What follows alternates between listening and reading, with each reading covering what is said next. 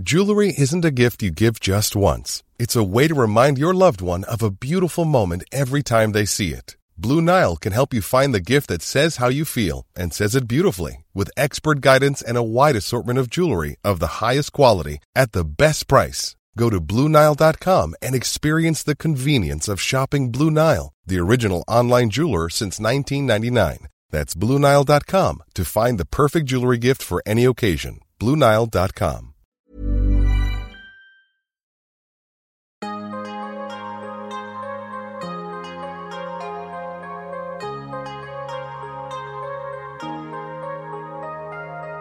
Vores mentale sundhed er nedadgående, og det er til trods for, at vi aldrig har været rigere, aldrig har haft flere muligheder og aldrig har levet længere.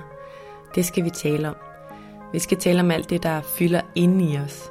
Min erfaring er, at når vi taler højt om de ting, så opdager vi, at der er mange andre, der bøvler med de samme ting.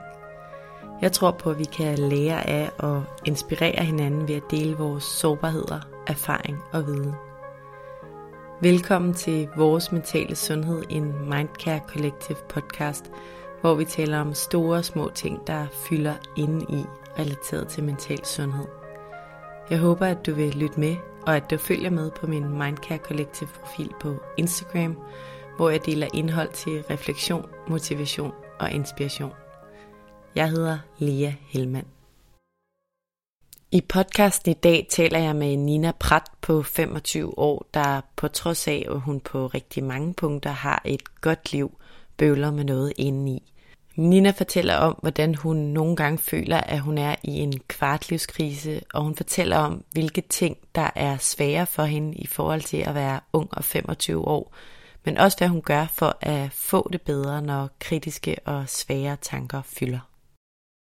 Som I nok kan gætte, så er det ikke helt gratis at lave podcasts. Hvis I kan lide det, I hører i podcasten her, og gerne vil høre mere, så er I selvfølgelig altid meget velkomne til at støtte projektet ved at donere et valgfrit beløb via MobilePay til nummeret 155503, som I også kan finde i tekststykket her under afsnittet. Selv en tiger gør en forskel. Hej Nina, velkommen til. Tak. Tak fordi du gider være med i dag. Jeg har glædet mig meget til, at vi skulle have en snak sammen. Nina, jeg så dig i et klip til DR3 for noget tid siden, hvor du meget modigt, synes jeg, fortæller om, at det på nogle måder kan være lidt svært at være ung.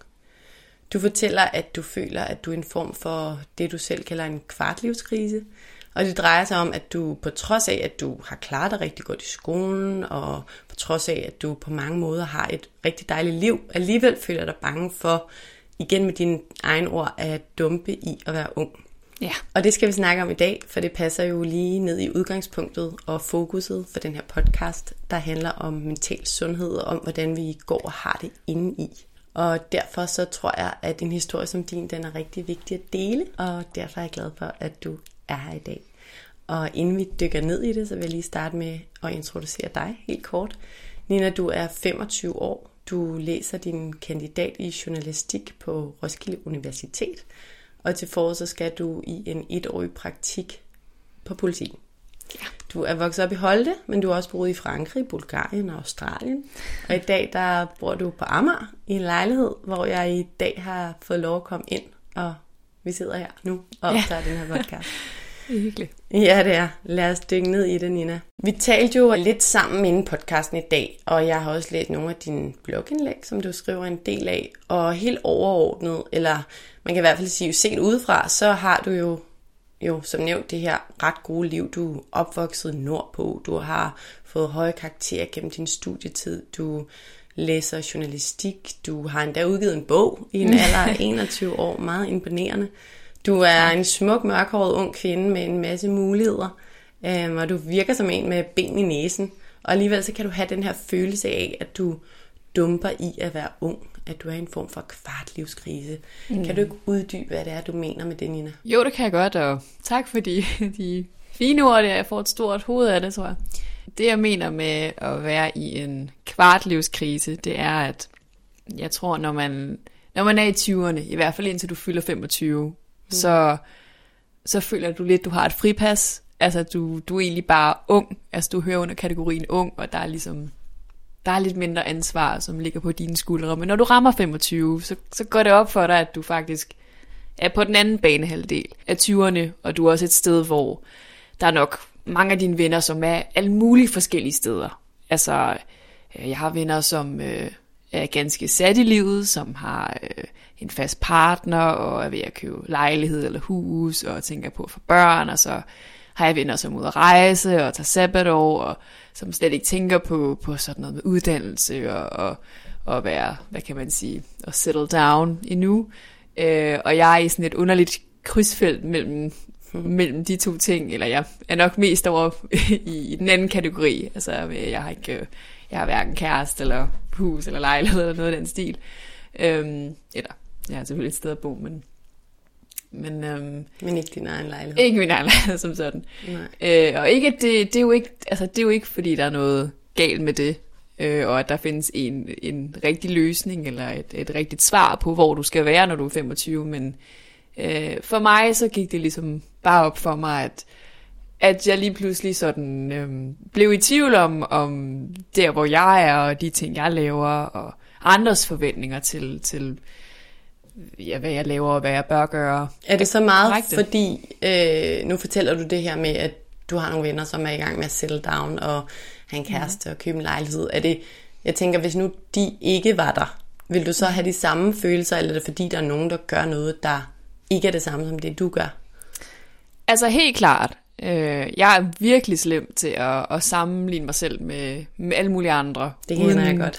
Ja, uden... Øh, helt at vide hvorfor, og, og det behøver ikke engang være fordi, at det, det er nogle andre, som gør noget, som, hvad kan man sige, er beundringsværdigt, eller, eller som, som jeg føler, jeg bør stræbe efter. Jeg observerer det egentlig bare, og, og kan i den sammenhæng komme til at sammenligne det med mit eget liv, som kan se meget anderledes ud, og så, så kan man jo blive i tvivl om, sådan, vil jeg være gladere, hvis, hvis jeg var mere på den bane, øh, ja. som de er, og sådan kan, kan lidt for den komme ind i sådan nogle type tanker. Jeg kan virkelig genkende det, du siger med at sammenligne sig med noget, som man egentlig ikke ønsker sig, men som man alligevel kan mærke påvirker en. Mm. Og det er enormt frustrerende, fordi måske er man ret glad egentlig, hvor man er, men alligevel så fylder de der tanker på en ikke nødvendigvis særlig konstruktiv måde. Absolut. Og, øhm, og det er sjovt, for det kan jo have lige så meget at gøre med, at man, man ikke rigtig forstår det. Altså man ser på nogen, som har et helt anderledes liv, eller laver noget, som på ingen måde minder om noget af det, du interesserer dig for, eller, eller kan finde ud af, og så fordi man ikke forstår det, så bliver man lidt fascineret af det, og, og, og betragter sig selv lidt udenfra.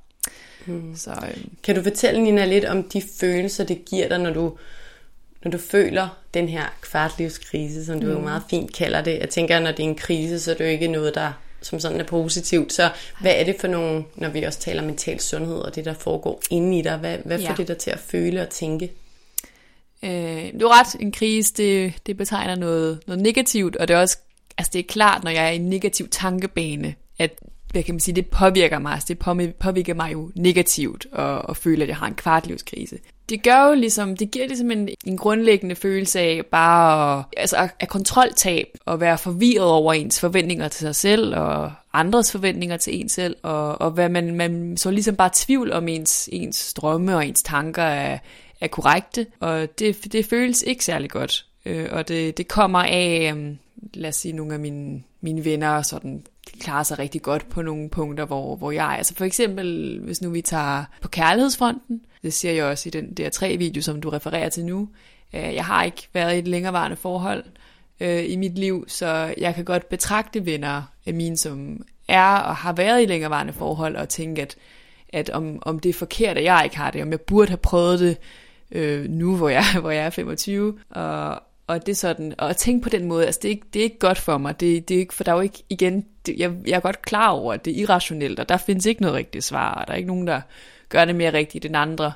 Men, øh... Men det går ligesom ind og larmer der, hvor lad os sige, at sådan det bedste udgangspunkt var, at vi gik og var lidt glade og tilfredse hele tiden, så går det ligesom ind og larmer og roder ved det, yeah. laver noget støj og, og skaber måske usikkerhed omkring, at den du er, er, er god nok som den du er. Ja, grundlæggende. Det, det er meget fint sagt, at det går ind og, det går ind og larmer ja. øhm, ved det fundament, eller sådan, det, det ryster lidt i det. Øh, og øh, men jeg er meget, hvad kan man sige, jeg er meget bevidst om det. Altså jeg kan godt mærke, hvornår det rammer, og hvad det er, der ligesom giver, giver anledning til, at ligesom, åh, jeg lige Kan du fortælle lidt om det? Hvornår, hvornår rammer det særligt? Jamen senest, så, så var det det eksempel, jeg lige nævnte med, sådan, med kærlighedsliv, hvor man godt kan føle, at, sådan, at man på en eller anden måde er, er uerfaren, eller ikke sådan ikke rigtig lykkes, som, som man bør i forhold til, til ens alder. Jeg hedder godt 25 er meget ungt, men, men stadigvæk. Man ser jo øhm. livet fra, hvor man er, så jeg synes, det giver rigtig fin mening at have de tanker. Tak have.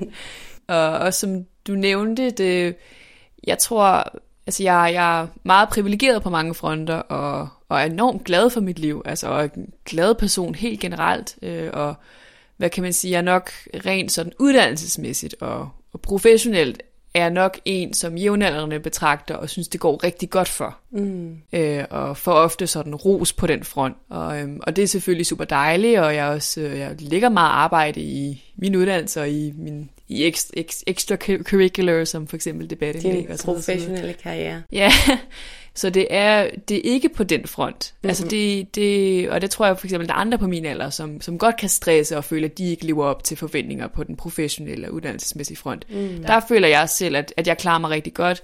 Så for mig, og som den her podcast handler om, på, på den sådan mentale sundhed, og på det er mere sådan mit, mit personlige liv, altså mit privatliv, hvor jeg, hvor jeg godt kan føle, at jeg ikke sådan helt lever, lever op til mine egne og andres forventninger. Mm. Øhm, som for eksempel på, ja, på kærlighedsfronten, som vi lige talte om, men også øh, i forbindelse med, øh, med vennegrupper, som er noget, jeg har, jeg har talt ganske meget om, at øh, jeg er ikke cementeret i én vennegruppe. Øh, jeg har masser af skønne, dejlige venner og bedste venner og masser af vennegrupper, men jeg har ikke sådan en kernegruppe, Mm-mm. og er ikke med i en eller anden sådan konstant gruppechat eller sådan noget der. Og hvad, hvad får det dig til at føle og tænke, at du ikke har det eller ikke er det?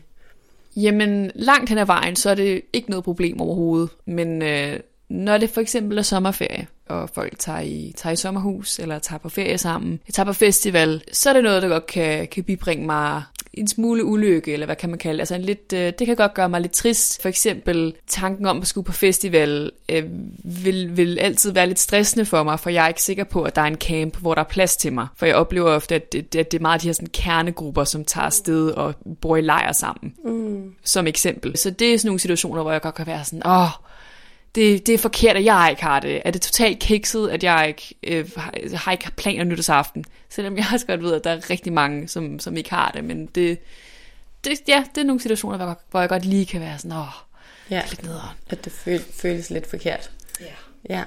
Jeg synes bare, det er virkelig dejligt inspirerende, at du taler højt om det, Nina. Også fordi, at nu siger du det her med, så er der nogen, der måske kæmper med noget på karrierefronten, og der har du det rigtig godt, men så er der nogle andre ting, og det er jo det hele formålet er for den her podcast, at få belyst de der ting, som vi går med, som vi føler er lidt forkerte, og derfor måske ikke taler højt om. Men mm. min erfaring er, at når vi gør det, så, så er der rigtig mange, der sidder med de der ting, og så kan man måske føle sig lidt mindre alene. Ja. Vi kommer lige om lidt ind på, sådan, hvornår du har det godt, og hvad du gør ved de her ting og tanker, men jeg vil gerne lige tale lidt med dig omkring sociale medier, fordi ja. som jeg ser det, så synes jeg, det er en lidt farlig spiller, når man sidder der med sine egne lidt mørke tanker, egentlig også når man har det godt, men især når man sidder der, du ved, på sofaen med Ben Jerry's, og det drøber lidt ned af t-shirten, og så ser man bare på, hvor, hvor fedt alle andre har det, hvor flot de bor, og hvor godt de klarer sig, og igen, som du siger, man er jo bevidst om, at det er et glansbillede, og de har også nogle uperfektheder i deres verden, men, men det er nemt at lade sig påvirke af det, man ser ja. på en ikke særlig konstruktiv måde af, af min erfaring. Jeg kan i hvert fald tit mærke, at jeg går fra sociale medier og tænker, gjorde det egentlig noget godt for min mentale tilstand, eller hvordan jeg har det nu. Ja. Hvad gør det ved dig at være på sociale medier i forhold til den her kvartlivskrise og de her følelser?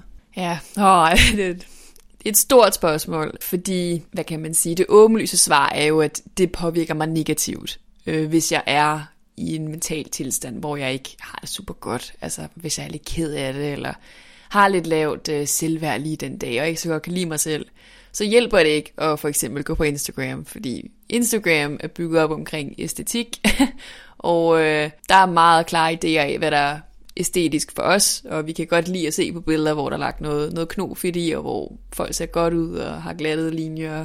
Så det hjælper mig ikke, øh, og jeg er jeg er bevidst om, at det ikke hjælper mig. Jeg, jeg prøver ligesom at, og agere på det, og undgå at være på for eksempel Instagram, hvis jeg ikke har det særlig godt lige den dag. Men, hvad kan man sige, jeg vil enormt gerne nuancere debatten om sociale medier, fordi vi bringer mig også enormt meget godt. Altså, jeg har fået mange venner gennem sociale medier.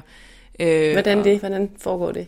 Jamen for eksempel, øh, hvis, nu, øh, hvis nu jeg har skrevet et, øh, et debatindlæg, eller kronik, eller whatever, som, som har resoneret hos nogen, og så har jeg flere gange oplevet, at de har skrevet en, en meget sød besked, eller simpelthen lavet et shout-out, eller sådan et eller andet, og, og så er vi kommet i kontakt, og, og har mødtes og fået nogle virkelig, virkelig fine snakke øhm, som jeg sætter enormt stor pris på. Så jeg kan godt lide, at det, det tilvejebringer et, et, et netværk, som i hvert fald personligt har givet mig øh, enormt meget, og som jeg værdsætter at have. Men i forhold til, til mental sundhed, så er den jo super tricky, og jeg er selv altså totalt medskyldig i, i at producere et, et glansbillede, og det er svært, fordi det er noget, som på en og samme tid får mig til at have det godt, og får mig til at have det dårligt. Altså jeg, øh, jeg tænker ofte over, øh, om, om jeg bare bør være, være mere autentisk, altså lægge et billede ud på en dag, hvor jeg ligner lort, eller... Jamen, hvad gør, at du ikke gør det? Det, som gør, at jeg ikke gør det, det er, at jeg egentlig, altså ved at klikke på sådan post-knappen, går det op for mig, at jeg, jeg, ikke har, behov, jeg har egentlig ikke behov for at, at dele den intime side med alle. Altså, jeg kan egentlig godt lide, at at holde en vis afstand mellem mine, mine følelser og min, sådan, hvad kan man sige? Private liv. Private liv, og, og det som, som folk ser, når de finder mig på sociale medier, og eventuelt aldrig har mødt mig før, så har jeg egentlig ikke behov for, at de behøver at se det.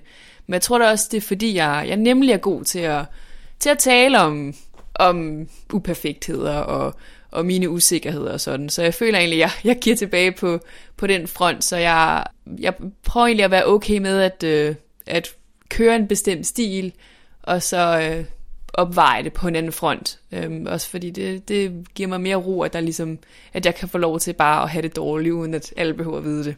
Det, det mening. Det gør det, og jeg tror, du har også fat i noget, når du siger, der er jo ikke noget rigtigt og forkert, og jeg synes også, det er fedt, at du vil nuancere den her debat omkring sociale medier. Men det er jo bare det her med, at de opstiller nogle rammer, som gør, at vi får lyst til at, at vise det flotte, og det, og det gør vi.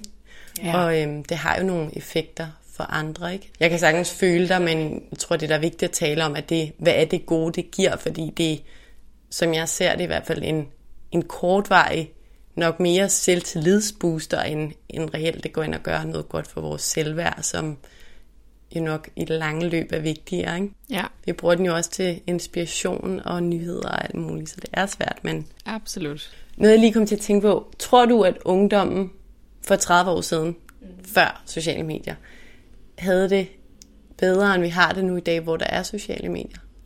Jeg synes, det er så interessant at tænke på, det der med, altså jeg kan, ikke, jeg kan ikke huske en verden uden sociale medier. Vi oplevede det kort der for, hvad var det, 3-4 måneder siden, hvor der var den, den der mandag, hvor Instagram og Facebook gik fuldstændig ned. Altså, og de var simpelthen ikke accessible i omkring 24 timer. Hvad følte du der? Jamen, jeg synes, det var så interessant, for det slog mig ligesom sådan, det gud, det, det, det er sådan her, det var. At man, man bare, det var simpelthen ikke bare, man, man kunne ikke bare lige logge på og connecte med hele verden.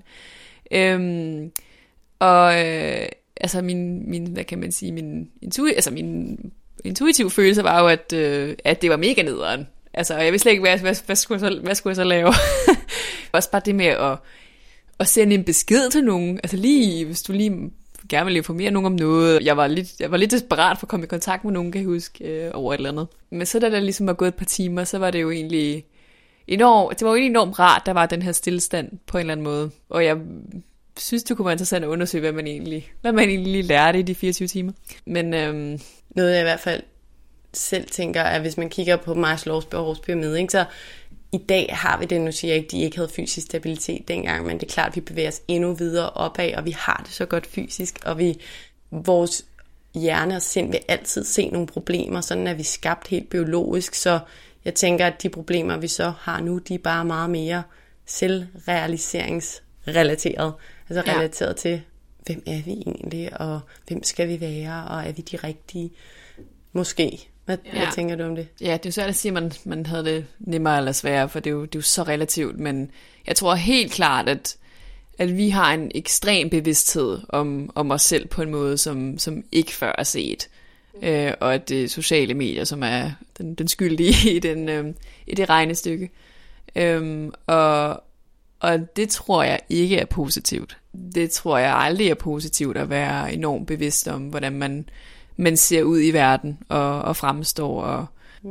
og det giver os, ja, det tilvejebringer nemlig altså, en mulighed for konstant at følge med i, i andres liv og, og hvad de laver og gør det så nemt at sammenligne sig selv med andre. Og det er meget sjældent, at man bliver, man bliver glad af at sammenligne sig selv med, med andre. Og helt biologisk vil vi jo gerne være en, en del af gruppen. Vi vil jo gerne være inde i varmen, ja, absolut. som bare linker til overlevelse. Ikke? Men vi kan jo ikke være inde i varmen på alle parametre og på alle fronter og i alle grupper. Men jeg tror, det er det, vi kommer til at reflektere over. Quality sleep is essential. That's why the Sleep Number smart bed is designed for your ever-evolving sleep needs. Need a bed that's firmer or softer on either side? Helps you sleep at a comfortable temperature? Sleep Number smart beds let you individualize your comfort so you sleep better together. JD Power ranks Sleep Number number 1 in customer satisfaction with mattresses purchased in-store. And now, save 50% on the Sleep Number limited edition smart bed for a limited time. For JD Power 2023 award information, visit jdpower.com/awards. Only at a Sleep Number store or sleepnumber.com. I'm Sandra, and I'm just the professional your small business was looking for. But you didn't hire me because you didn't use LinkedIn jobs. LinkedIn has professionals you can't find anywhere else, including those who aren't actively looking for a new job but might be open to the perfect role, like me. In a given month, over 70% of LinkedIn users don't visit other leading job sites. So if you're not looking on LinkedIn, you'll miss out on great candidates like Sandra. Start hiring professionals like a professional. Post your free job on linkedin.com/people today.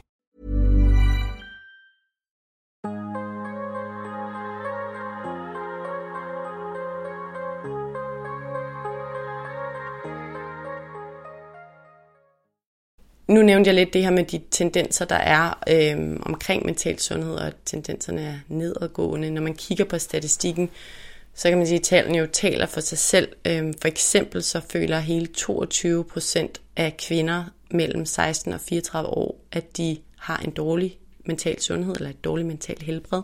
Og det samme gælder for 13 procent af alle mænd i samme aldersgruppe, altså 16 til 34 år. Og i forhold til for eksempel stress, så har hele 37 procent af kvinder i alderen 16-34 år et højt stressniveau, og for mænd i samme aldersgruppe, så er det 24 procent. Det er jo helt vildt højt tal. Ja. Kan du fortælle noget om, hvordan du fornemmer de her tal komme til udtryk blandt dine venner og bekendte? Er det noget, du oplever? Øh, ja, det, det synes jeg bestemt det er. Øhm, altså, ja, ja, jeg føler, det kommer til udtryk, men, men også, altså ikke nødvendigvis kun på en negativ façon. Altså for eksempel, der er mange af mine venner, som går til psykolog, øh, og jeg har snakket med dem om, hvordan for et par år siden var det ikke noget, man ville sige, at man gjorde. Men, øh, men nu er der enormt stor åbenhed omkring, at, øh, at det gør man, og at det hjælper på den og den front, og det er de og de problemer, jeg snakker om. Altså, altså der er en, øh, der er en dejlig sådan åbenhed omkring, øh, omkring mental sundhed, som jeg ikke føler, der, der tidligere har været. Så, så ja, det synes jeg helt klart er noget, som, som fylder meget. Øh, og, øh, men vi, vi taler meget om det, og det hjælper. Altså. Du taler med dine venner om din sindstilstand, og hvordan du går og har det. Ja, ja, det er sådan, det, det er aldrig nemt at sige det, men, men det er altid så rart bagefter. Altså det er sådan, jeg tror aldrig, jeg har fortrudt at sige, at jeg, jeg har det ikke så godt i dag, eller jeg er lidt ked af det, eller det er jo enormt sjældent, at nogen ikke vil, vil gribe den bold og, og spørge yderligere ind, fordi hvis man, hvis man deler det, så er det jo ofte, fordi man har brug for at tale om det. Ligesom hvis man lader være, så er det, har man måske ikke behov for at tale om det. Ja, både over man kan sige det der med, at du også selv påpeger, at det kan være måske lidt svært at lige få det sagt, men når det er gjort, så er det virkelig godt. Det synes jeg er meget interessant, at jeg kender det også selv, men der er ligesom en eller anden, der kan i hvert fald være en eller anden tilbageholdenhed, fordi man måske tænker, er det må forkert, at jeg føler sådan. Altså det krakelerer jo lidt i det her billede af, at noget er perfekt, som vores samfund jo er med til at skabe og male et billede ja. af. Ikke? Øhm, men det er da dejligt at høre, at, at der bliver talt højt om det, og at du synes, at der er mere aftabuisering omkring terapi. Det synes jeg er super positivt. Mm-hmm. Jamen det synes jeg også. Absolut.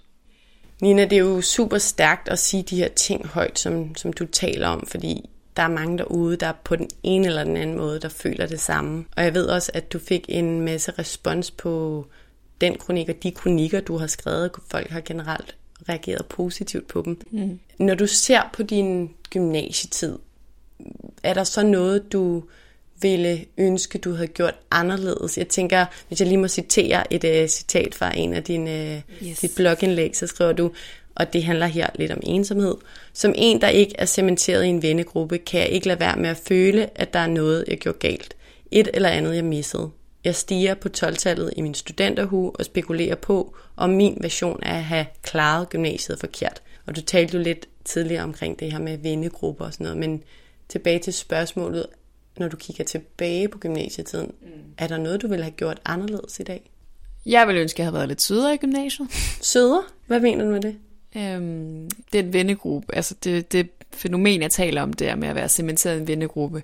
Øh, jeg var cementeret i en, øh, i en vennegruppe i gymnasiet. Der havde jeg sådan, den, sådan et helt klassisk sådan squad, som jeg gik til fest med. Og, og vi var nok også, hvad kan man sige, nogen, som, som man godt vidste, hvem var på gymnasiet. Altså jeg husker, at jeg havde en sublim gymnasietid, og nød det virkelig. Men altså, følte mig nok også overlegen på en måde, som efter jeg ikke, ikke var i cementeret i en vennegruppe længere, efter vi gled fra hinanden, fik mig til at indse, at altså, jeg er blevet langt klogere efterfølgende. Altså for eksempel havde jeg ikke øje for, at, øh, at nogen måske kunne føle sig udenfor, eller nogen ikke var med, øh, fordi jeg var så komfortabel i en vennegruppe, som jeg altid bare havde ligegyldigt hvad. Men jeg er virkelig glad for, at jeg er blevet den erfaring rigere efterfølgende altså, øh, er enormt opmærksom på det nu. Så ikke at jeg var, jeg tror, jeg var ikke øh, ond eller, eller ubehagelig på nogen måde i gymnasiet, men jeg tænker tilbage nu og var sådan, det er sådan, det ville jeg gerne have været bedre til.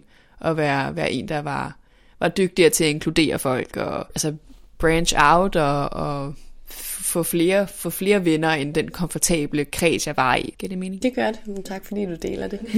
hvad, hvad er årsagen til, at I ikke ses i dag? Er det, I glæder i forskellige retninger, eller hænger det sammen med det, du fortæller om dig selv? Eller hvordan kan det være, at I ikke er så, sådan et squat i dag, som I var dengang? Jamen, jeg tror, vi, vi glæder simpelthen bare fra, fra hinanden. Og det var en stor sorg for mig. For det, lige pludselig stod, så stod jeg lidt uden fodfæste. Og ja, det synes jeg var, var virkelig svært, kan jeg huske. Øhm, og det var blandt andet det, der så gjorde, at jeg, jeg skrev det indlæg om, om ensomhed, som du, som du citerer nu, hvor øh, der var meget skarp kontrast mellem at have været en fast del af en vennegruppe til lige pludselig ikke at være det mere. Mm.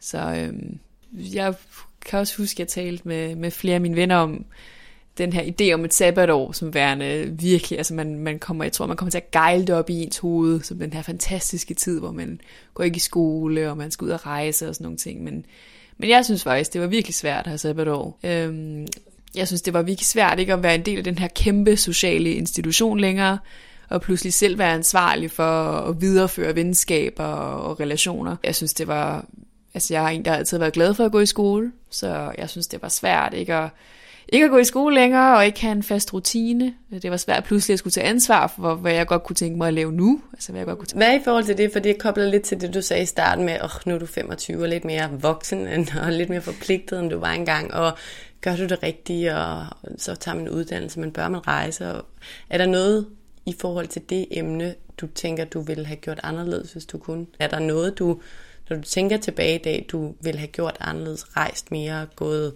taget en anden studieretning, og ikke taget et sabbatår, eller nogen, nogen ting? Nej, der er ikke noget, jeg ville have gjort anderledes, men jeg, jeg tænker for eksempel, hvis nu vi tager eksemplet med min bog, som jeg, jeg skrev øh, i, mit, øh, i mit sabbatår efter gymnasiet. Det er jo noget, jeg får, får rigtig meget ros for generelt, og som folk finder meget imponerende, øh, hvilket selvfølgelig er virkelig dejligt, og, og jeg er også enormt stolt af mig selv over, over at have skrevet den bog. Øhm, men øh, jeg skrev den, fordi jeg, jeg faktisk havde det rigtig dårligt. Altså jeg var rigtig ked af det, og var nok i en lidt depressiv tilstand. Og synes ikke, jeg havde særlig meget indhold i mit liv. Øh, jeg måtte flytte hjem til mine forældre, og der er en fyr, der slog op med mig, og jeg blev fyret fra mit job. Øhm, så det var egentlig noget, altså et projekt, jeg brugte til at fylde min dag ud, fordi jeg ikke synes, jeg havde særlig meget indhold i min hverdag, og jeg, ikke, jeg havde ikke havde det særlig godt.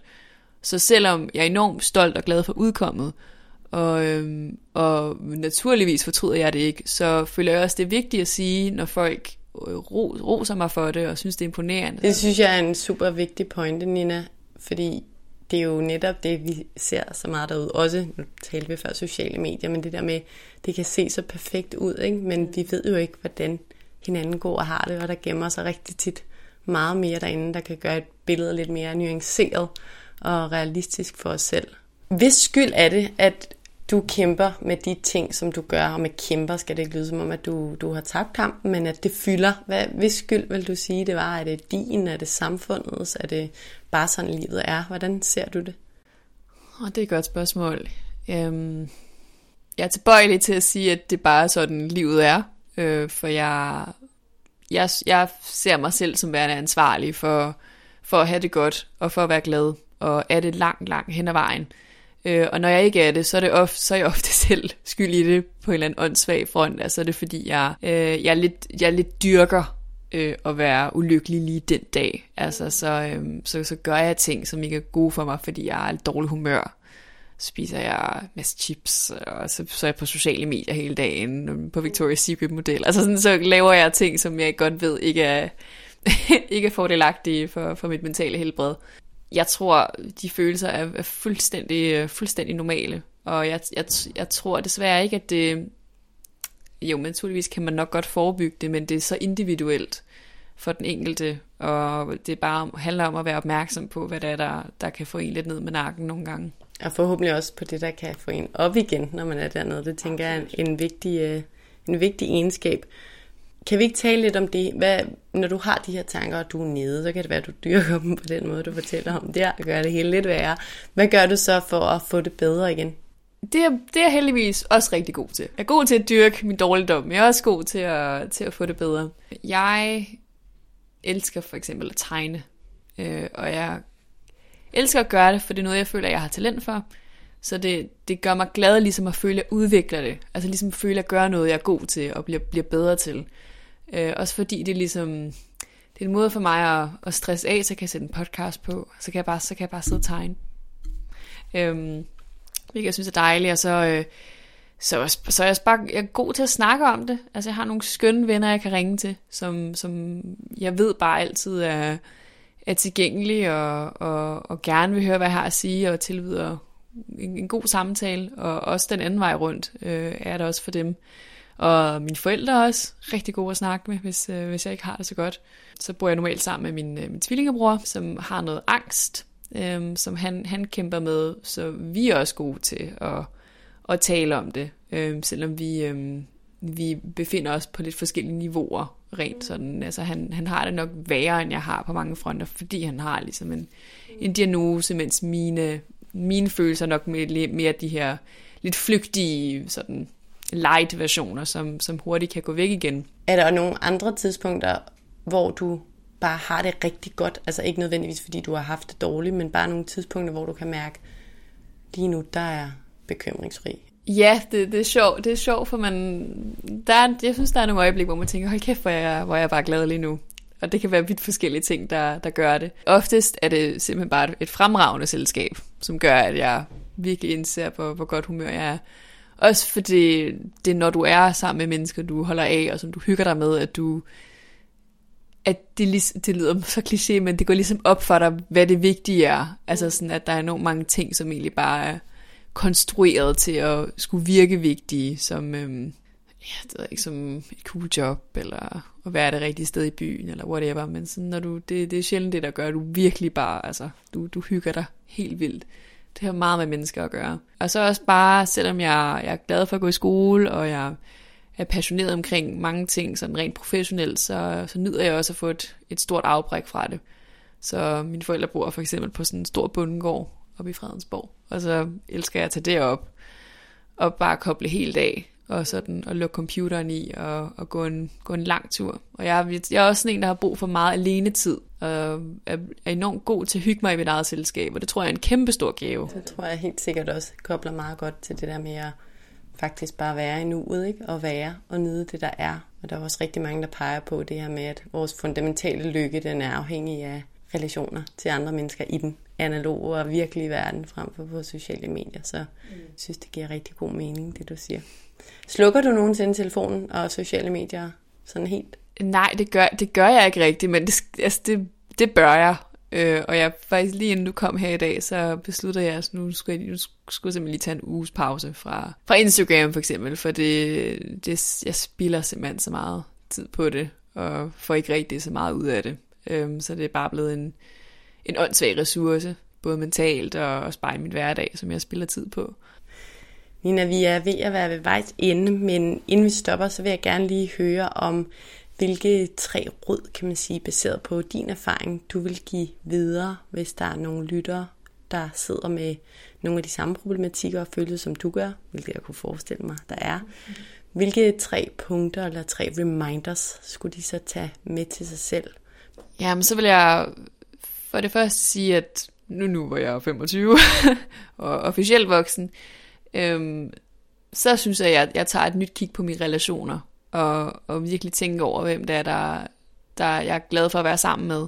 Det er nemmere sagt end, end gjort, fordi i en gruppedynamik, øhm, så kan der ofte være nogen, man bare tolererer, men som man egentlig ikke synes om, øh, eller har det særlig godt med, eller som måske endda ikke er særlig sød over for en. Så jeg er ligesom blevet, jeg er blevet god til at omgive mig med mennesker, som reelt bibringer mig stor lykke og, og kærlighed, og det, det er jeg glad for. Altså det er, så, det er noget, jeg tænker over er, er vigtigt for mig. Og to, så finder jeg stor sådan selvtillid og lykke i at dyrke ting, som jeg er god til, og som jeg synes er fede. For eksempel at tegne. Det, det er altså sådan fedt at lære noget nyt, og, og, og dyrke det, og blive, blive god til det.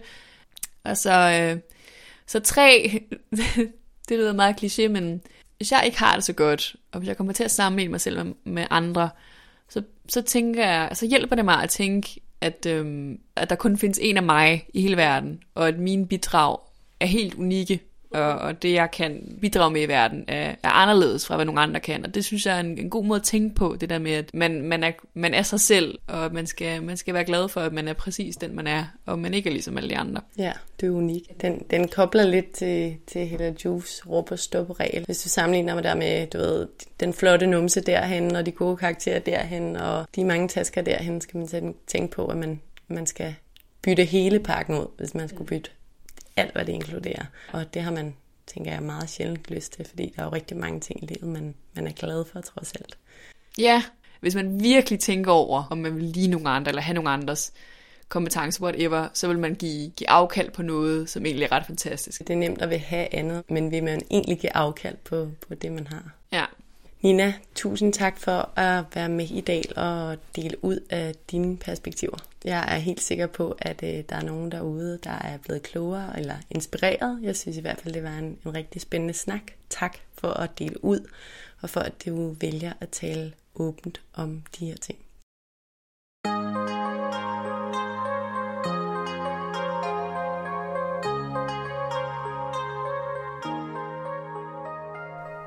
Jeg synes, at det er så vigtigt, at folk som Nina deler deres historier, for som vi også var inde på i snakken i dag, så kan det føles svært og grænseoverskridende at tale højt om sårbare emner, men når vi deler dem enten i et forum som her, eller bare med familie og venner, så er det ret tit, at det er forløsende, og tit er der også andre, der har de samme tanker og overvejelser, så vi faktisk kan lære af hinanden. Jeg synes, at Nina delte mange interessante erfaringer – Især synes jeg, det var dejligt at høre, at Nina og hendes vennegruppe er gode til at dele mentale udfordringer og følelser med hinanden, og at det ikke er et tabu at gå til for eksempel psykolog. Det tror jeg helt sikkert på er vejen frem. Derudover synes jeg, at Ninas læring fra gymnasietiden er vigtig. Altså det her med, hvor vigtige tætte relationer og venner er for ens velbefindende. Derfor er det så vigtigt, at vi dyrker vores venskaber og ikke kun gennem sociale medier – helst i den virkelige verden. Og så vil jeg gerne lige en gang til understrege den her rup og stop regel, som vi var inde på her til sidst. For det er så nemt at sammenligne os med elementer af andres liv. Men når vi gør det, så skal vi altså lige huske på, hvor mange dejlige ting vi egentlig har i vores eget liv. Jeg tror meget, meget sjældent, hvis nogensinde, at vi har lyst til at bytte hele vores liv og alt, hvad det indebærer af egenskaber, venner og familie ud med andres. Tusind tak, fordi du lyttede med i dag. Hvis du kunne lide det, du hørte, så håber jeg, at du vil trykke på subscribe-knappen, så du altid ved, hvornår der udkommer et nyt afsnit. Du må også meget gerne rate podcasten her og skrive en kommentar i kommentarfeltet herunder, hvis du har noget på hjerte. Du er som nævnt også altid meget velkommen til at støtte podcasten her med et valgfrit beløb, hvis du kan lide det, du hører og gerne vil høre mere som det. Det kan du gøre via MobilePay til nummeret 155503, som du også finder i tekststykket herunder. Som det aller sidste, så vil jeg også opfordre dig til at skrive til mig, hvis der er nogle særlige emner, du rigtig gerne vil høre om i relation til mental sundhed og til det, der fylder inden i os. Enten fra et ekspertperspektiv eller igennem en personlig beretning. Skriv til mig via min Instagram-profil, Mindcare Collective, hvor jeg i øvrigt håber, at du følger med, eller skriv til mig via min hjemmeside mindcarecollective.com. Tak fordi du lyttede med.